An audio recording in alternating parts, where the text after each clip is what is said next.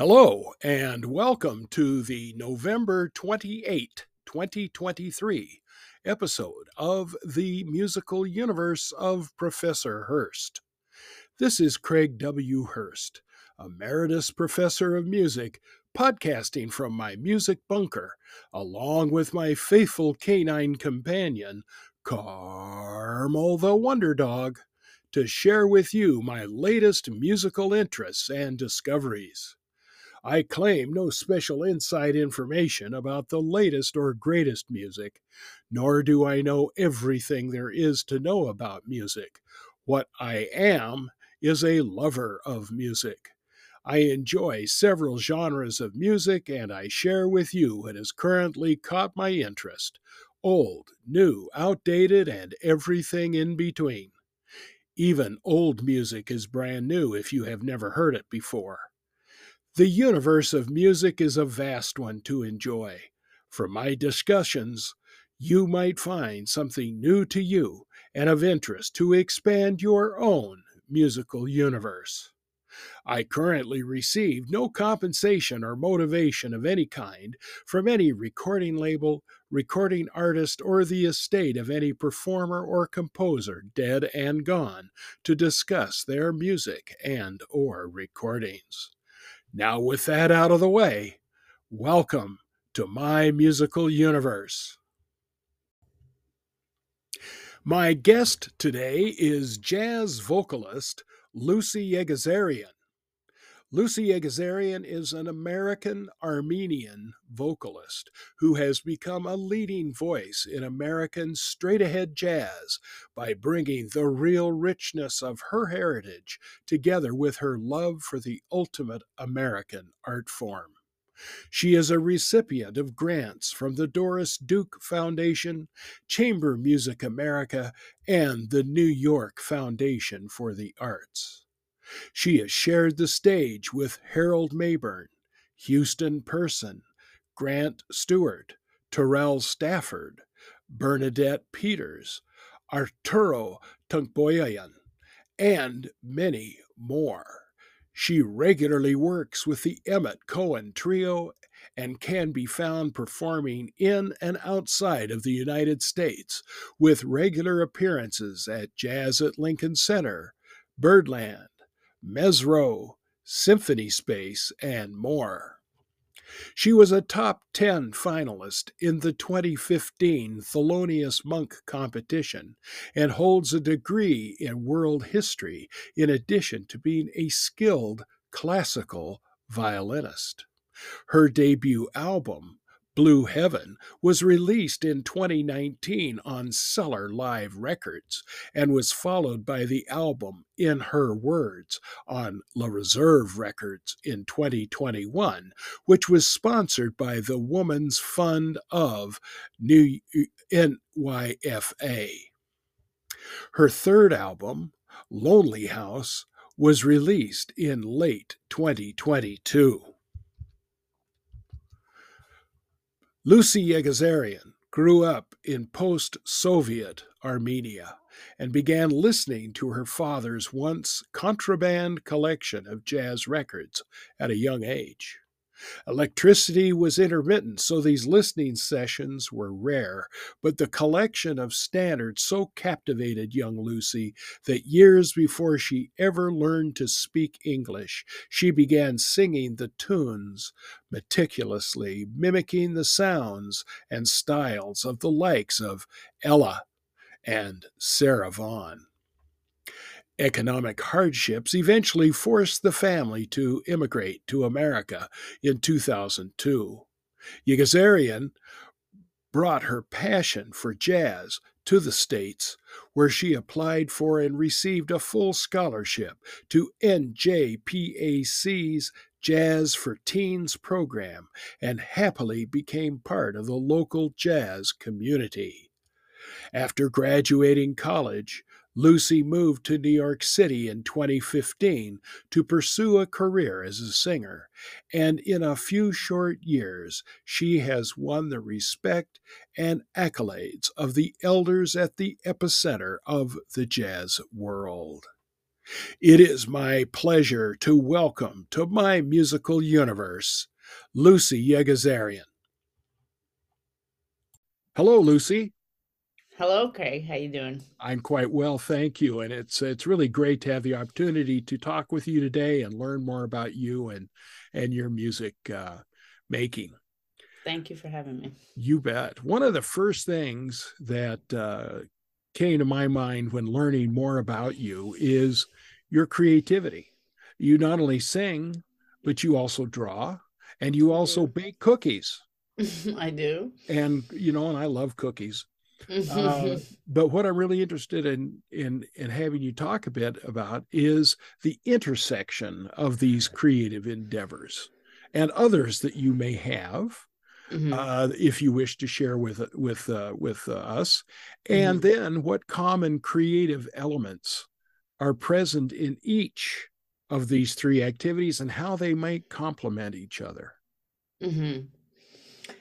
That's a loaded question, but a good question because I okay. do think um, all art forms have similarities, and uh, even though I haven't delved into, you know, the visual arts world as deeply as I have into music, I see commonalities with with all of them. I think all require you to have patience, to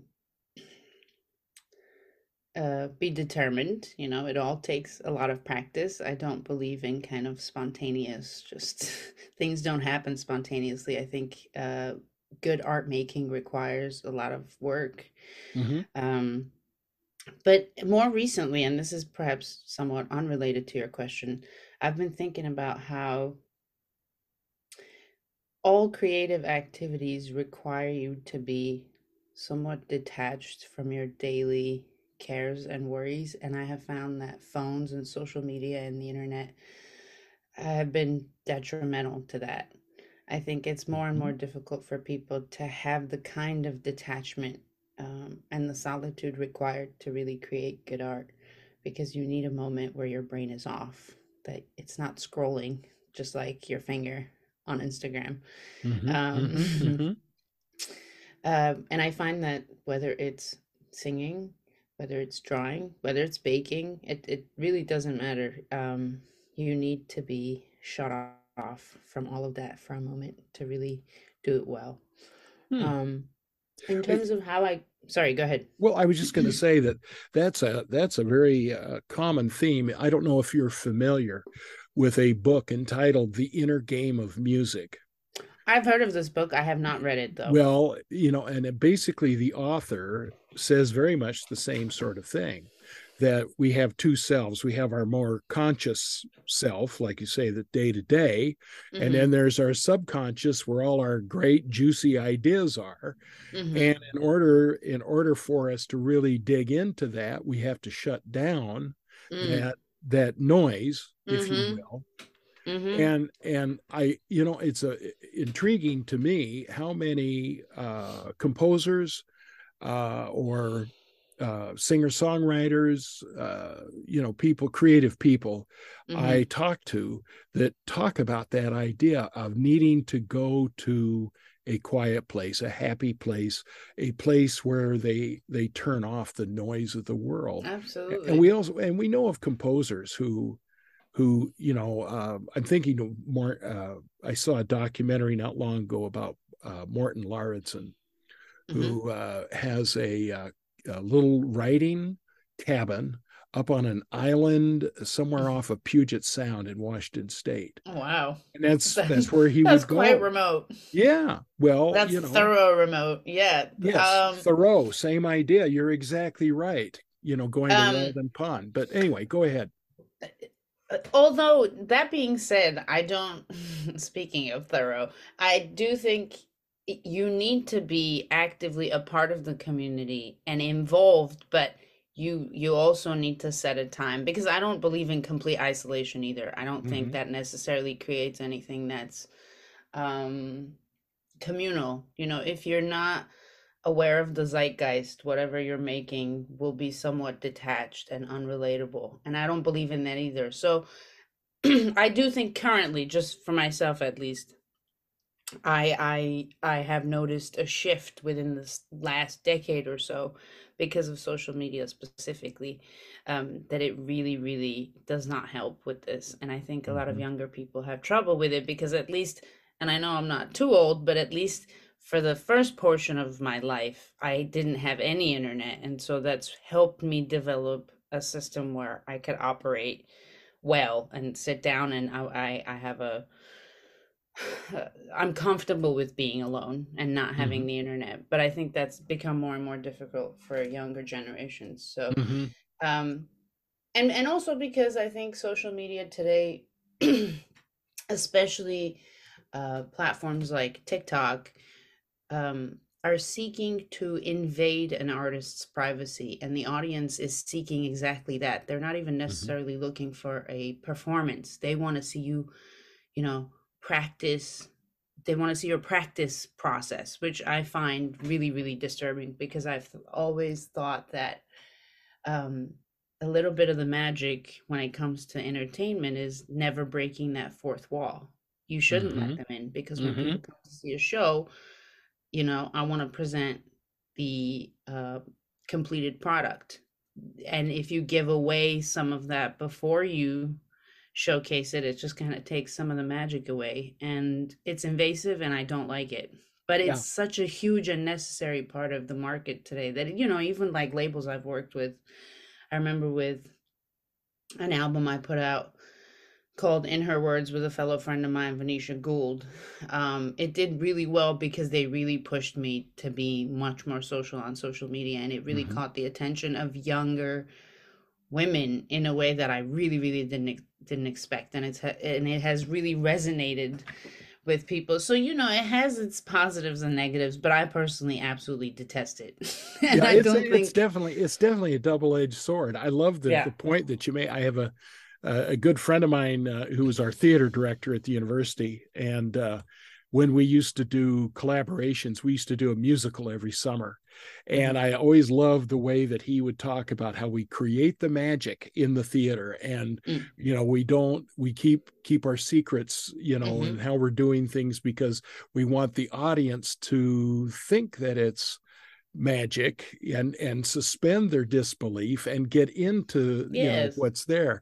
But uh, you know i think you're absolutely right. I think the social media whether it's it's instagram tiktok facebook whatever uh, does uh, or has uh, torn down a lot of privacy on how things are done.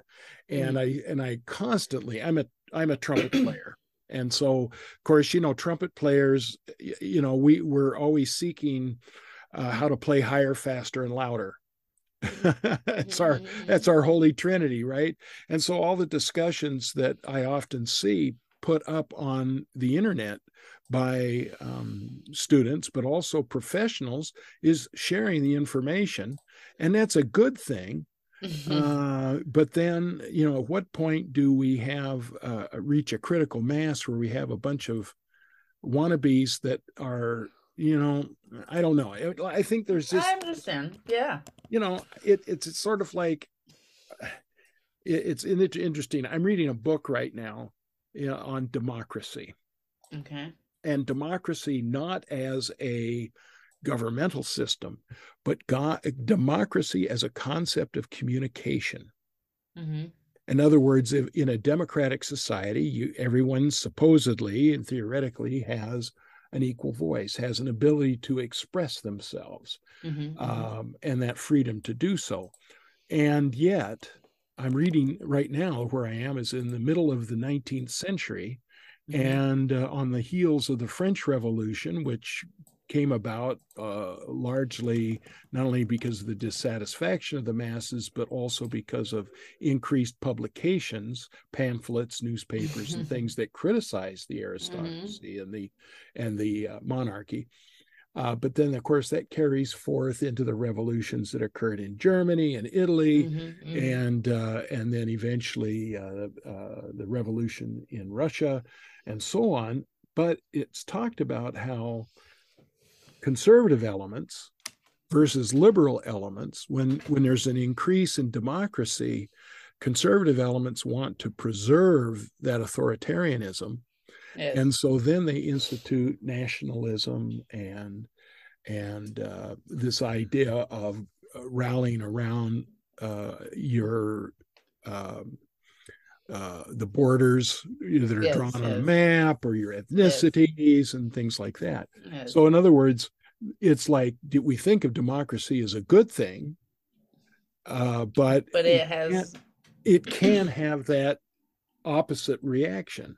Yeah, yeah. And I suppose that the internet, and now with artificial intelligence, there's good and bad that we can of course. expect from that as well. Of course. So I think the trick is to, you know, uh, find your place in in the middle somewhere because yeah. one has to do business because it's it's a business after all, but you sure also have to make good art, which is very different. So uh, it's difficult to balance, but you know the successful people are few, but those are the ones that can balance the two worlds. So I think one of the things, and I'd let you, I'd like, like to hear your perspective. And this is not a question I submitted earlier, so if you're not comfortable answering it, that's fine. But I saw an interesting quote attributed to Herbie Hancock, where he was talking about how music today has changed in that audiences are more interested in having celebrities perform their music rather than necessarily great musicians. Mm-hmm. And I don't mean to diss Taylor Swift, but you know, she's a celebrity. Mm-hmm. I mean, anytime the Kansas City Chiefs have played football on TV, the cotton picking networks focus on her up there cheering instead. Oh, yeah, of, I've been hearing about this couple. Yeah. Oh yeah, um. yeah, yeah, yeah. And I think maybe that's similar in you know other aspects of the music world that uh, you know celebrities will draw attraction. Well, yeah, but there's people who are equal or better musicians that not, won't necessarily. Absolutely, um, and a lot of times, uh, the people that float to the top. Not to say that it's completely random, but it yeah. is often not based on talent. It's uh, there's systems in place, and I think um, depending on the times and depending on the crew that's deciding, they'll just pick and choose whoever they want at that time. Um, uh, I think the bigger picture, whether we're talking about the music industry or any other industry today, um, I think this craving we have for um, icons mm-hmm. is um, you know, maybe this is getting too philosophical or something. That's okay. I think the absence of the growing absence of religion in modern society has created a vacuum where you need to replace that with some other sort of obsession or something, you know? Ah. Um, and I do think a lot of people, and, and it's not necessarily a bad thing. I mean, you brought up Taylor Swift, who, sure, I'm not a fan of hers musically either, but, you know, I was recently reading that Taylor Swift single-handedly had more people register to vote in one day yes. than any other person you know so it's not necessarily a bad thing because sometimes that role is occupied by someone who's on the right path and will do exactly. things that are good so it's not necessarily a bad thing but i do think that's a human tendency that's been present since the beginning of time that you need someone to idolize and um and that's why celebrities have played such a huge role, especially in the US, because I think once we kind of gave up Puritanism in pop culture, then it was pop culture that became God. You know, we like mm-hmm. to worship our celebrities. We really love our celebrities and we, we, we really to build them up and then break them down. We know? truly have American idols. yes, absolutely. Yes. Absolutely and then and then you're absolutely right we tear them down because once they become famous then they show up on the cover of all of the tabloids. Mm, right right. Yeah um yeah. i guess that's the fun bit because you can't really necessarily do that with god you know? Yeah it's like, uh, that's true. Uh um, to do that with a Greek god would have been blasphemy, but you can definitely do that with uh, Britney Spears. So sure, sure, it's just more can. fun. yeah, there you have it. I think you, I think you make a really interesting point though, because there is that uh, correlation, uh, you know, that that exists, and not in just in the United States, but worldwide. That decline mm-hmm. in in uh, religious affiliation, church Mhm. attendance, and and so forth. I mean, that's something I'm very aware of because you know I read just like everyone else, and we tend to, uh, you know, put our uh, allegiances elsewhere. Um, I'm, uh, I mean, it- it's sort of like uh, I live in Wisconsin, Okay. Wow. okay, and in Wisconsin, the Green Bay Packers are are sacrosanct. They they really you are, go. you know, Yeah. and and that sort of thing. Uh, but I so I think there's something to what you're what you're saying. Well, anyway, let's get to uh, your work. Uh, your most recent album that I'm aware of is your two, 2023 recording, Lonely House. Yeah. Would you talk about uh, yeah, talk about that album for a bit, would you please?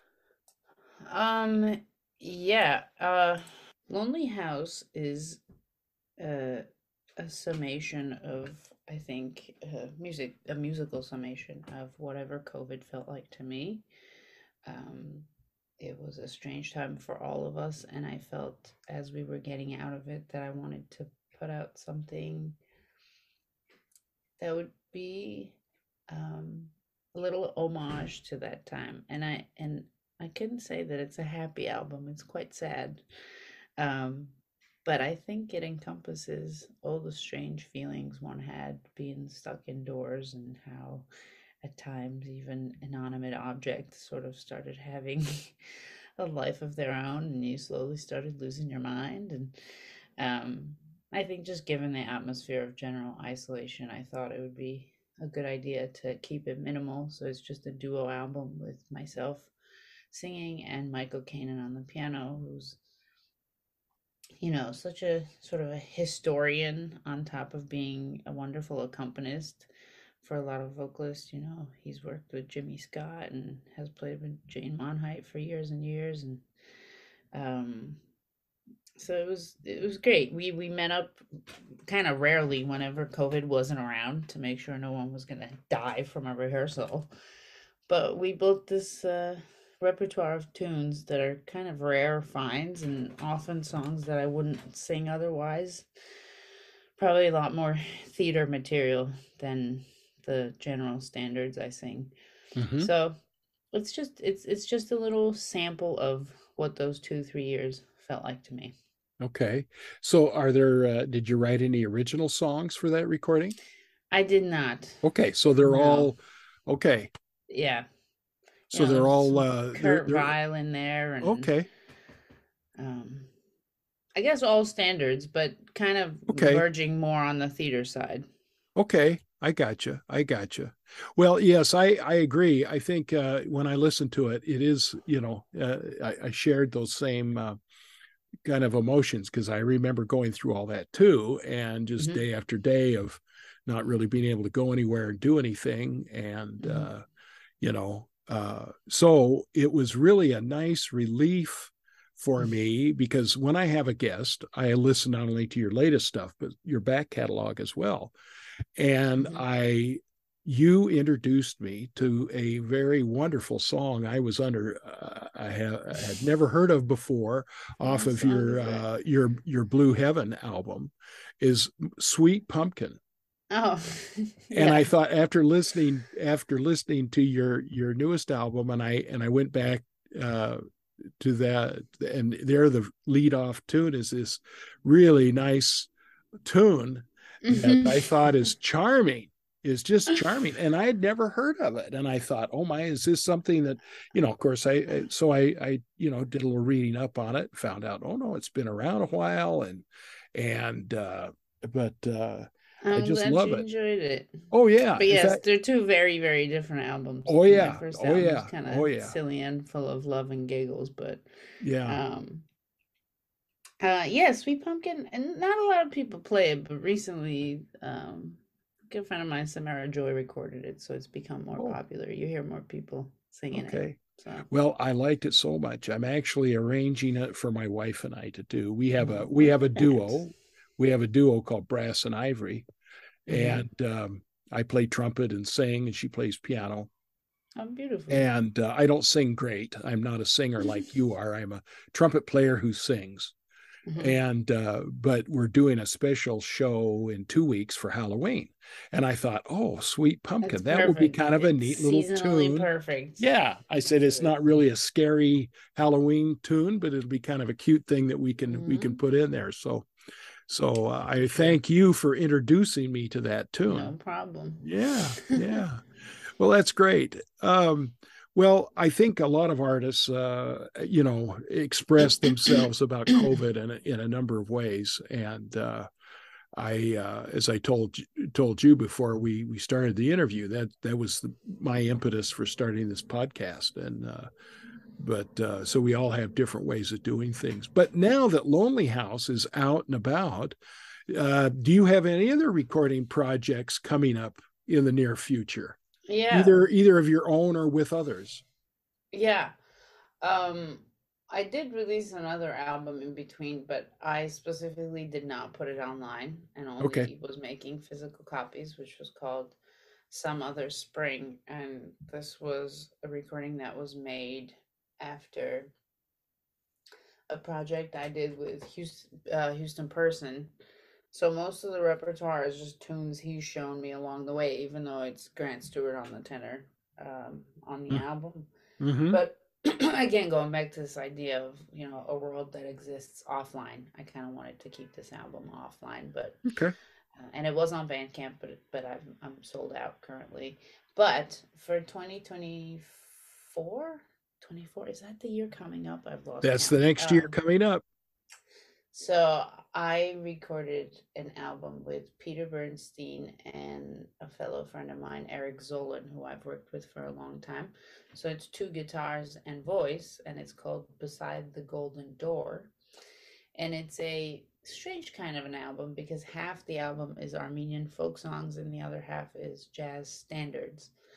And the the entire idea behind the album was to present Armenian music to an American audience in a context that was very clear without giving direct translations of any tunes. Because oftentimes I'll sing an Armenian folk song during my sets, and people are always like, "Oh, it was beautiful, but what was it about?" Mm-hmm, mm-hmm. And I don't really think direct translations really get the a good gist of the song across. Right, right. And I have found that, um, although they're not often perfectly matching. There's so many tunes in folk music and all kinds of folk music that are about the same things. Um, and so I found these pairs. So there, so the entire album is just matching pairs of tunes of folk songs with American standards that are generally about the same thing, so that you can listen to one and understand it, and listen to another and not understand the words, but you know, get the feel for the music. Okay. And uh, I entitled it Beside the Golden Door because the inscription on the Statue of Liberty, you know, the very famous poem, Give Me Your Tired Poor, right? We all know the beginning, but it ends with something like, I'll be standing here with the golden lamp beside the golden door. Mm-hmm. And uh, when I was writing a grant to get a, a, a, a, when I was writing a grant for this project, uh, I was talking about how for immigrants, um, very often you get to this, you know, proverbial golden door. Mm-hmm. And your initial feeling is to walk through and completely forget your past and, you know, put your two feet through there and say, I'm American and I'm nothing else. Mm-hmm. Uh, but then throughout the years, you realize you really can't walk through that door as an immigrant. You're kind of just stuck by that door, and you're both. That the beauty in uh, being American is really carrying your past and and your future as an American, uh, and that you don't have to walk through the door.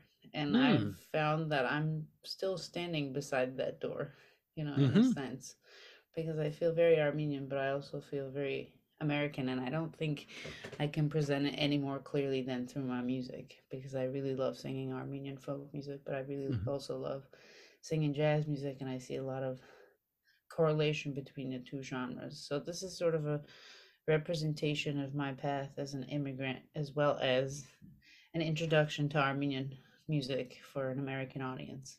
Mm-hmm. And it was funded by Chamber Music America. So Oh, wonderful. Wonderful. Well, I, I think that's uh, that's an interesting concept. I'll look forward for when that uh, is available Thank you. because uh, uh, oh, uh, you know I, I- I think none of us should forget where we come from mhm. because that is uh, part of who we who we are and uh, so I think that's a wonderful idea and we'll Thank look forward to look forward to hearing you. it. I don't have an exact date, but it'll be before September of next year. So, Okay. All right. Well, that's super. Door. beside the golden door we'll be Yeah. looking for that that's that's Yeah. great okay i understand uh, you sing a lot with emmett cohen I do. I have And, been uh, in the last couple of years. Yeah. Yeah uh, are you engaged in other recording projects or other performing ensembles aside from emmett Well, um, it uh, to be honest, there's a few other bands that I work with as a side woman. Um, I work with Tim Warfield usually around Christmas time. okay We've been doing this show for a couple years, and he's got an all-star band that he brings out to Chicago, and we do a week-long engagement there. Um, but I'm seven months pregnant, so I won't be Ah. doing that this year. gotcha Um, uh, well congratulations Thank you. But otherwise, it's I I work mostly as as a leader, so it's usually Okay. under my name. The bands are All right. usually under my name. okay all right well you know uh, from your facebook page and looking at it i see that you and i have some friends in common can you believe okay, that I haven't been on my Facebook page in in in a long, long time. Well, but- I I went I went because I you know I I always uh, I try to look up information about my guests and Mhm, and I mhm. found out we had a couple of uh, friends in common. One is uh, hopefully I Brack. May, who is a who is a colleague of mine in grad school, and he teaches down in the Houston area. Okay. And then uh, the other is T.W. Sample, who's a keyboard player. He lives in Harlem. Yeah, I know him in passing, but Yeah. you know, it's like Facebook friends are. I I couldn't tell you. It's I understand. uh, it's just one of those. Well, it's always a shot in the dark anyway. In a in a you know in a, in a in the musical world, you know.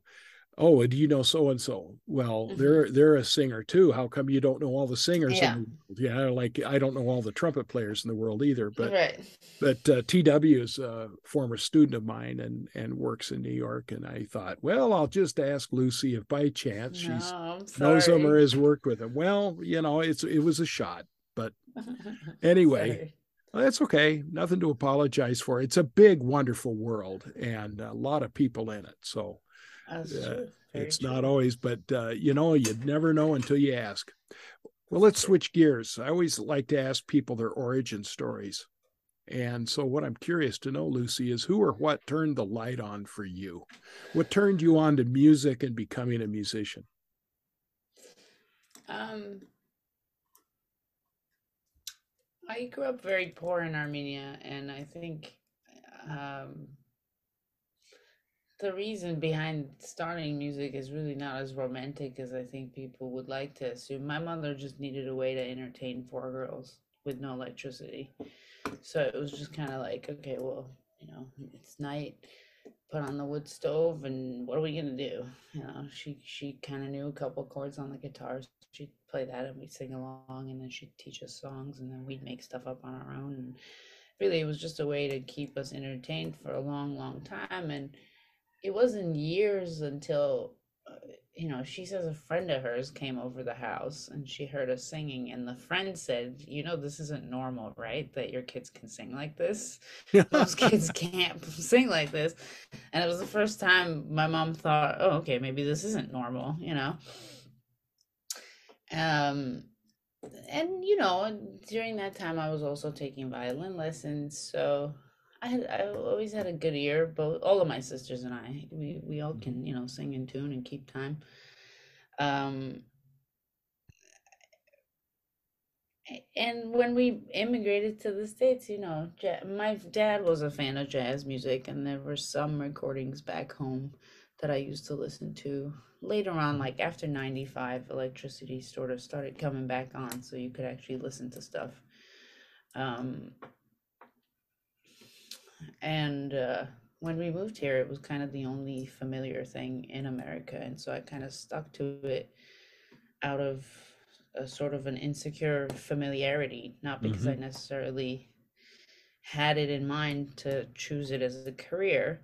Mm-hmm. And even in college, I started out as a jazz major, but dropped down, and then I have a I have a degree in world history. I didn't necessarily want to pursue this professionally, but I fell into it because when I moved into New York, I just I don't know. I started getting calls for like local gigs to cover for horn players a lot, and it ended up paying my rent. And I couldn't find a job with the history degree, so I was like, all right, I guess I guess this is what I got to do. It wasn't it wasn't an active choice mm-hmm. um, mm-hmm. because I'm not the most social person. I do fine in social settings. I can be very entertaining, and I do quite well on stage as far as you know getting a laugh or two or whatever. But I don't necessarily enjoy being around people, and I knew this about myself, which is why I was trying to avoid becoming a singer. Mm-hmm. Um, but it didn't work, and I think this is what I'm best at, and I've spent the most time working at it. So at this point, there's no going back. well, it is interesting, you know, how we tend to fall into things that we think we don't want to do, but it's like if the if the shoe fits, you wear it. You know. That's right. I, uh, I I had a very similar kind of experience. I uh, you know even though my degrees are in music education, I avoided like the plague initially to becoming a uh, secondary school band director. Mm-hmm. And I even, you know, I went to university, got a PhD and all that with the idea of, of, you know, teaching at a university, doing research and everything. But every time I kept turning around, I kept finding myself directing a, a band. There you go. And yes, uh, and so I decided to, to quit fighting it and just go with it, you know. And that's mm-hmm. how I've spent uh, the majority of my career is as a as a band director and a and a uh, instructor at uh, university level. So, mm-hmm. yeah, you just kind of have to go with that. Well, thinking back then over this musical career of yours, what have been some of your most memorable moments? What are some things that really stand out for you? You know, I, I had another interview recently and they asked something similar. It's it's almost never like big big moments the way you know cinema would present it or something it's mm-hmm. always kind of silly small things like you know i remember singing with harold mabern the first time i was really nervous and when we finished the first tune and he was like that was great do another one and i was like yes oh you know? good for you so it's just it's like little moments like that then or moments where instead of encouragement someone you really respect gives you a big slap, you know, and it makes you go home and practice. So yeah, um, it's like either either that. It's either it was either moments where I felt really defeated, yeah, or moments where I felt like okay, I did something right because this person that I admire and respect likes what I did.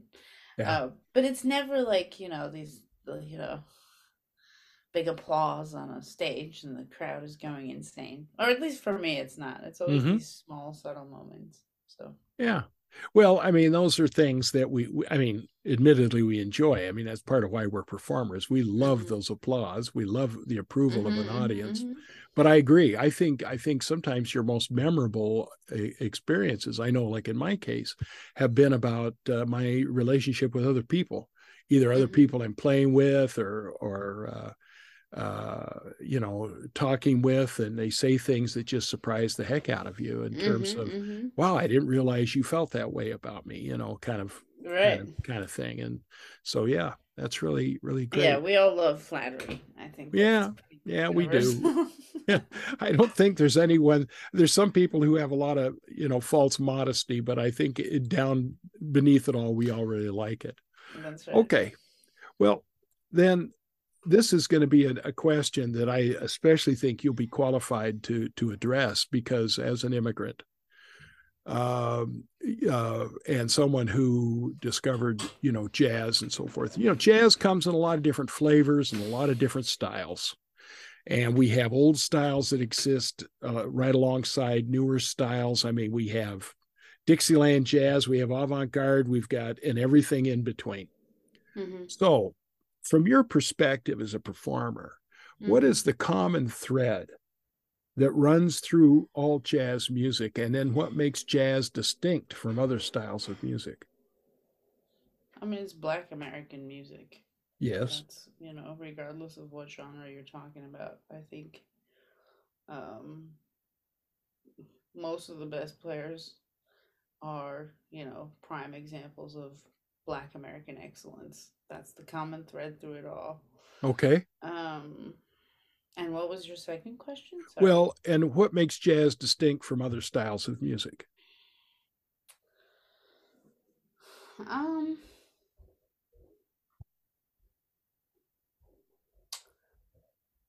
Uh, you know, I couldn't tell you exactly what it is, but I can say that there's other genres I like. You know, I like Mhm. classical music and I like some newer music and classic rock and et cetera, et cetera. But I feel like while I've had phases with other genres of music. A lot of times when you go back to it when you're older, it sort of loses its luster. You know, I love Led Zeppelin, but I don't know if I love it as much as I loved it when I was 17. Yeah, I hear you. But that's just not true for good jazz music. It's like it just doesn't seem to lose its gravity. Mhm. There's a depth to it that's uh, incomparable in other genres of music. And maybe it's the improvisational element of it. Maybe it's uh, the rhythm or something. I, I couldn't tell you exactly what it is, but I do do know that that's for me is the main difference is that I can always go back to it and it's always fresh and cool, Mhm. regardless of how much time has passed and where you're at in your life. Good jazz music is just good, and it is one of the few things that's th- timeless. You know, I think that's also an overused word these days, like icon. Mhm. But good jazz music is is really it's timeless. I I It's gonna be cool whenever you listen to it. It doesn't matter. I I couldn't agree more. I think that there's a there's a certain insouciant elegance about jazz. You know, it's it's cool, it's laid back, it's it's got a groove that's, you know, undeniably uh you know, infectious. Uh, you know, I used to describe to my students uh, when I taught jazz history at the university, I said, you know, the jazz tradition might be that we have our feet firmly grounded in the past and that we play songs from 40, 50, 60, 70, 80, 100 years ago. Mhm. But we're always reaching our hands, our feet are firmly grounded in the past, but our hands are always reaching for something new for for the future Mhm. to to be to take that older material and make it relevant to for today and uh i mean yeah i mean it's like sweet pumpkin i mean that song was written in the 50s that was Mhm. written probably written before either of us were born Mm-hmm. and yet it's got such it. a really cool lyric melody and groove to it that it's still cool Mm-hmm. you know I so agree. Yeah i think that's I great agree. Okay. Well, Clark Terry, who's the great uh, trumpet and flugelhorn player, once uh, once said to me and a few other hundred people that were in the audience at a clinic that uh, with jazz, first you imitate, then you assimilate, then you innovate. Mm-hmm. So, who has informed your style of singing? And who has informed your vocal quality for your vocal instrument? Um, definitely Ella. Okay. You know, I'm very heavily influenced by Ella. I think a lot of times she's overlooked because um, she's a happy singer, you know, Mhm. but I think it's really, really difficult to sing um, full of joy than darkness. I think it's uh, not appreciated enough these days. I love Ella. I love Ella's phrasing. I love her tone. You know, the obvious cho- choices are Ella, Sarah, Billie, but there's people like Etta Jones and um, Maxine Sullivan and Joe Williams and Mhm. um, there's so many there's so many and you just kind of you listen through and you Nat call pick out whatever you like out of them but I would say in terms of like the, the tone um or or the open sound that I like there's a very obscure Armenian singer named Hayrik Muradian um who only sang traditional Armenian folk songs, and most of his recordings are just solo, just him singing, no Mm-hmm. accompaniment at all. And in terms of like tone production, I think he's probably been more influential for me than anyone, which is strange because oftentimes I'll say it's dangerous to, you know, gather ammunition from outside the genre. But he just has such a nice, clean, open tone that Mhm. I think you can kind of apply it to any any any music any singing style and it would work because it's Mhm. just it's good singing it doesn't matter it, it has like it has all the really wonderful things about that open sound of like middle eastern singing that i love Mm-hmm. so Mm-hmm. Mm-hmm. That's wonderful.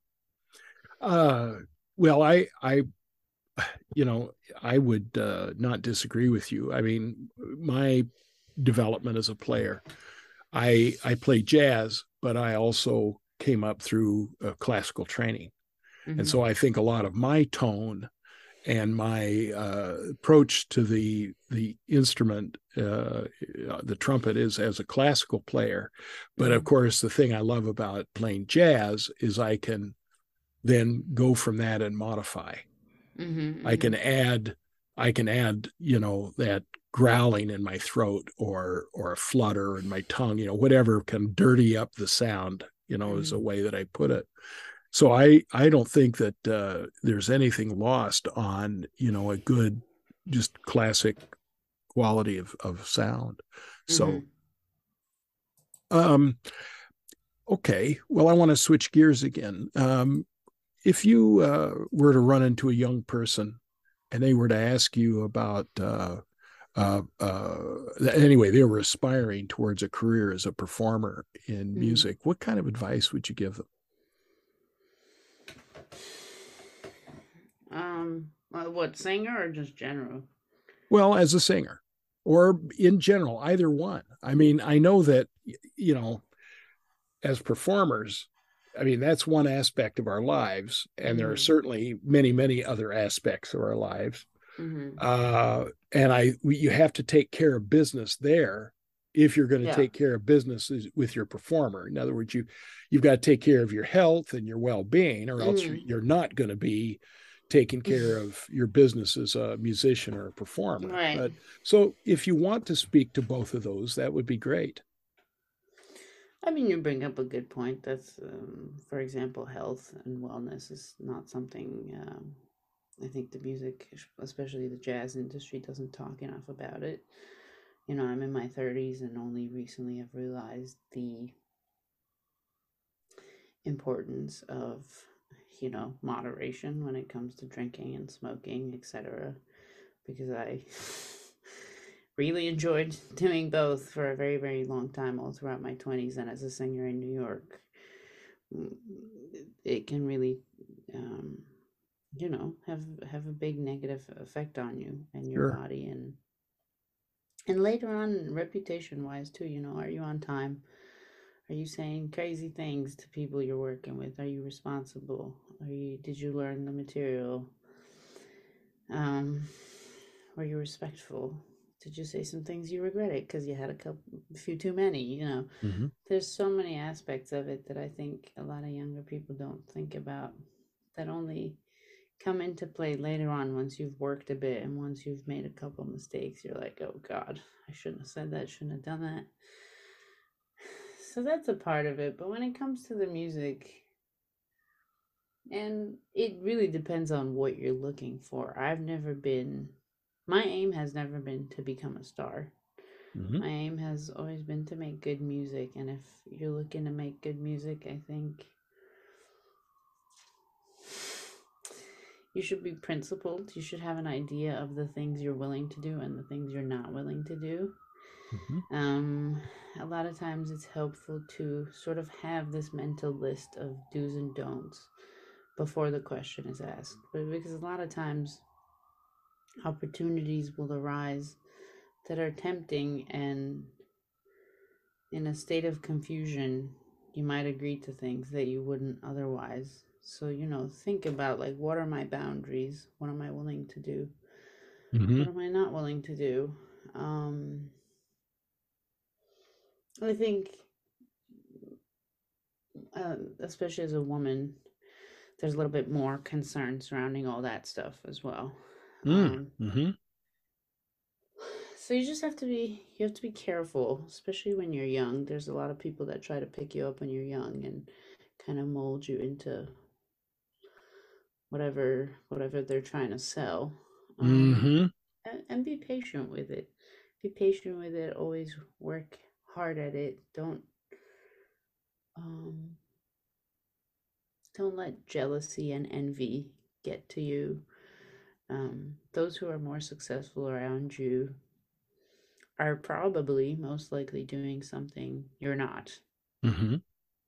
Um, even if perhaps the music's not all there, there's there's something that they're doing that you're not.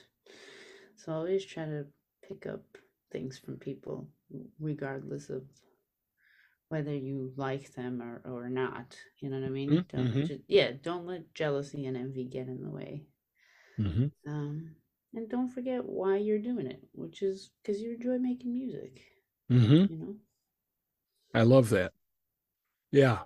Well, and and I can speak from, you know, I have it easy now. I'm semi-retired, so I don't have to rely on my music making to make a living. Mhm. So what's fun about that is I can go out and I can play anything I want. In fact, I I have a group that's going to be going out tomorrow night, and uh, I call it the Bach's Lunch Jazz Band, B A C H apostrophe S, Bach's Lunch. Yeah. And our specialty is to play music that's older than dirt. And I I will always tell our audience, well, here's another one you never heard of, you know, I by like someone that. you never heard of, you know. Yeah, yeah. And uh and uh of course because uh uh, so anyway, we do really, you know, I try to find old songs pre pre uh, 1920 if possible, and a few pre 1930, you know, and Yeah. just have fun with them. And uh, uh, but I can I can I have that luxury because I get a I have a pension and Social Security, so Ah, well, good for you. But that's what I'm talking about. Just Well- do whatever it is that you enjoy doing without Yeah. worrying too much about it, you know? you know, I used to tell my college students that the greatest con in the world is doing what you love to do and finding somebody who'll pay you to do it. And if you can find somebody to pay you to do what you love to do, you never work a day the rest of your life. It's true. And I, I feel very fortunate in, in that I had a career like that because I loved teaching. I loved being in front of a classroom full of students Mhm. and feeling like I had them right in the palm of my hand. And and then I would, uh, you know, I used to I used to always say, "How many of you been here here have been to New Orleans before?" And when none of them raised their hands, I'd say, "Okay, well, I guess I can tell you anything and you'll believe it." Mhm. But uh, you know, that kind of thing. But I had a had a really great time with that. That's wonderful. Yeah, and I I- think that that's part of music. You know, we play music. We don't suffer it. We don't toil it. We don't slave at it. We play it. Yes, yes, absolutely. You know, absolutely. So Greg, before we move on, I do have to get going around one ish. Okay, not a problem. We'll start. We'll wrap things up then. That's fine.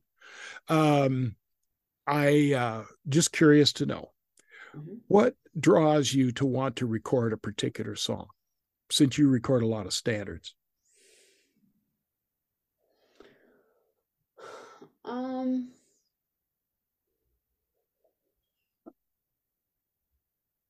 that's a good question. To be honest, I it, I've almost never.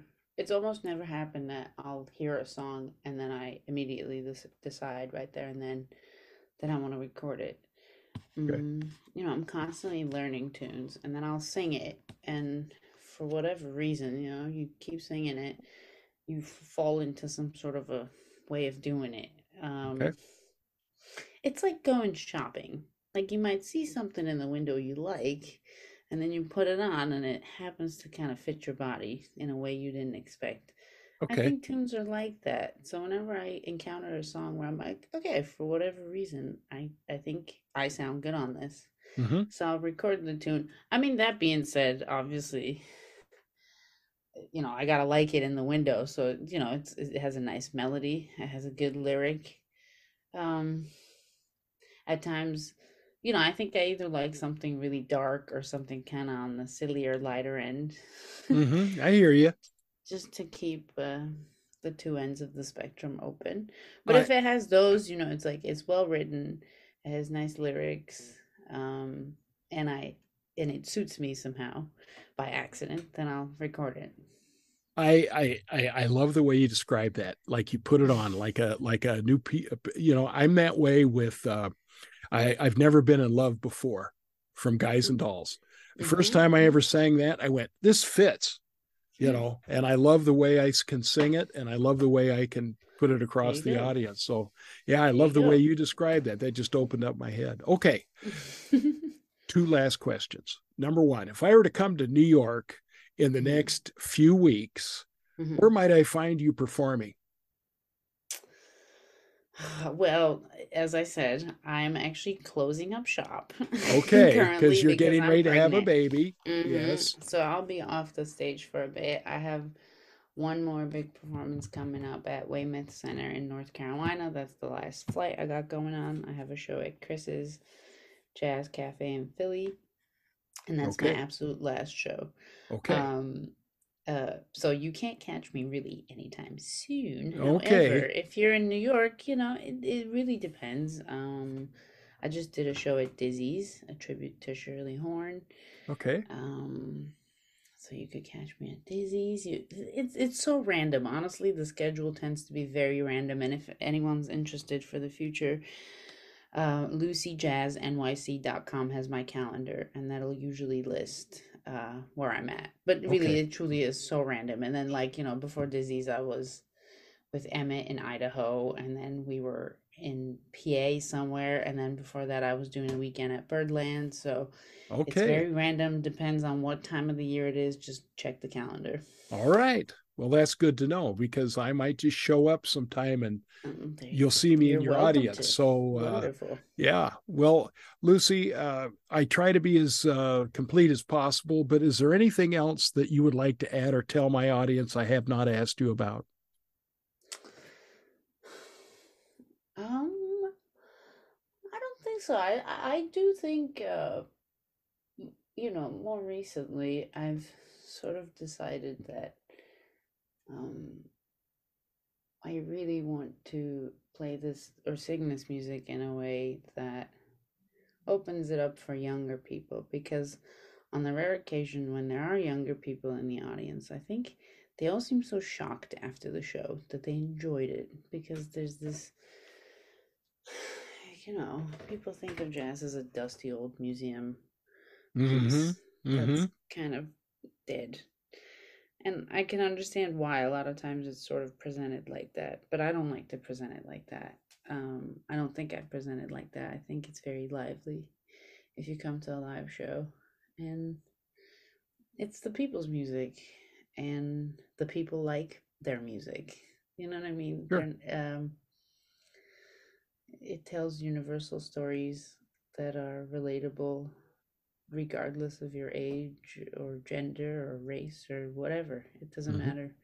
Um, they're human stories, and I like to accentuate that part. I don't like art that is divisive. I like art that is uniting, and that's what I present.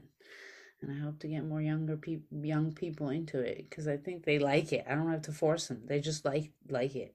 You know, I when I taught jazz history, I used to tell you know I'd have students say I don't like jazz. Oh yeah, well let's listen to some. And after we listen to it, they they like like it. it. Yeah, Yes, because they have preconceived notions about about what it, that is. So anyway, well that's that's good. I think that's a great way to go. Well, Lucy, I I want to thank you for taking time to talk with me today. Congratulations on uh, your upcoming uh, uh, birth uh, of your baby, and, And I and I album. and your new album, babies. babies, Yes. both babies, but your your human baby, I hope uh, is uh, wonderful and healthy and vibrant and and Thank brings you much uh, joy. And uh, I also want to wish you all the best uh, with what I'm sure is going to be a continued successful musical future. Thank you, Craig, and thank you for having me. It was a pleasure talking to you. You bet. And hopefully, I'll see you in New York or Wisconsin. Who knows? Well, very good. Yeah, or if you get to Chicago and I can get down there, that'd be great. there you All go. right. Maybe Well, next Christmas. Okay. Well, you take care now. Bye bye. Thank you very much. Have a good one. My discovery composer of the week is American composer William Levi Dawson. Dawson was born September 23, 1899, in Anniston, Alabama. He died May 2, 1990, in Montgomery. He first heard African American folk songs as a child in rural Alabama. At the age of 15, he left home to attend the Tuskegee Institute, where he studied the piano and composition and participated in the band and choir. After his graduation, he moved to Kansas City, Missouri, where he played the trombone in local jazz ensembles and on the Redpath Chautauqua circuit. During this period, he taught music at Kansas Vocational College in Topeka from 1921 to 1922 and Lincoln High School in Kansas City from 1922 to 1927 and obtained the Bachelor of Music degree from the Horner Institute of Fine Arts in Kansas City in 1925. After moving to Chicago, where he played the bass with jazz performers such as Louis and Lillian Armstrong, Johnny Dodds, and Earl Hines, Dawson continued his studies at the Chicago Musical College, where his teachers included Felix Borowski and the American Conservatory of Music. He also played first trombone in the Chicago Civic Orchestra. Serving as the music director of Ebenezer Baptist Church renewed his interest in African American folk song and prompted him to begin publishing arrangements of spirituals. In 1931, Dawson returned to the Tuskegee Institute, where he taught until 1956. Under his direction, the Tuskegee Choir received international acclaim. He later toured internationally as a guest conductor, often performing his own arrangements of spirituals. Dawson was one of the two or three most significant African American composers of the first half of the 20th century. His musical language, however, is equally indebted to jazz and contemporary concert music. His best known composition, the Negro Folk Song Symphony, written in 1934, revised in 1952, is one of a trio of symphonies based on folk idioms written by African American composers during the early 1930s. Along with the symphonies of William Grant Still and Florence Price, the Negro Folk Song Folk Symphony epitomizes the musical aspirations of Harlem Renaissance intellectuals. The symphony's three movements, entitled The Bond of Africa, Hope in the Night, and Oh, Let Me Shine, clearly reflect Dawson's interest in black culture. His vocal music, particularly his arrangements of spirituals, have become permanent fixtures in the choral repertory. He is a member of the Music Educators Hall of Fame. His extensive papers are held at Emory University. The All Music Guide lists five recordings of Dawson's choral music, one recording of his The Negro Folk Symphony, and three recordings of his music for voice with accompaniment. In my show notes is a link to a YouTube video performance of Dawson's arrangement of Ain't That Good News, performed by the St. Olaf Choir, conducted by Anton Armstrong. Well, that wraps episode number 165. My show notes, along with links to artist websites, recording label websites, YouTube videos of artists' performances are all posted on my Facebook page, The Musical Universe of Professor Hurst. Next week, I'll be interviewing Knoxville, Tennessee based jazz pianist, composer, arranger, band leader, and educator Margarita Fava. Other upcoming interviews include New York City and Los Angeles based big band leader, composer, and arranger Danny Jonokuchi, Michigan State University professor and jazz guitarist Randy Napoleon, singer songwriter and one man band Doug, Doug Albrechts, and super supreme drummer and professor at Berklee College of Music Billy Kilson so don't touch that dial. If you have questions, comments, or a suggestion of an artist, composer, or musical style for me to consider, you may email me at hurstc at uwm.edu. So until next time, this is Professor Craig W. Hurst and Carmel the Wonder Dog signing off from the musical universe of Professor Hurst. Have a great day.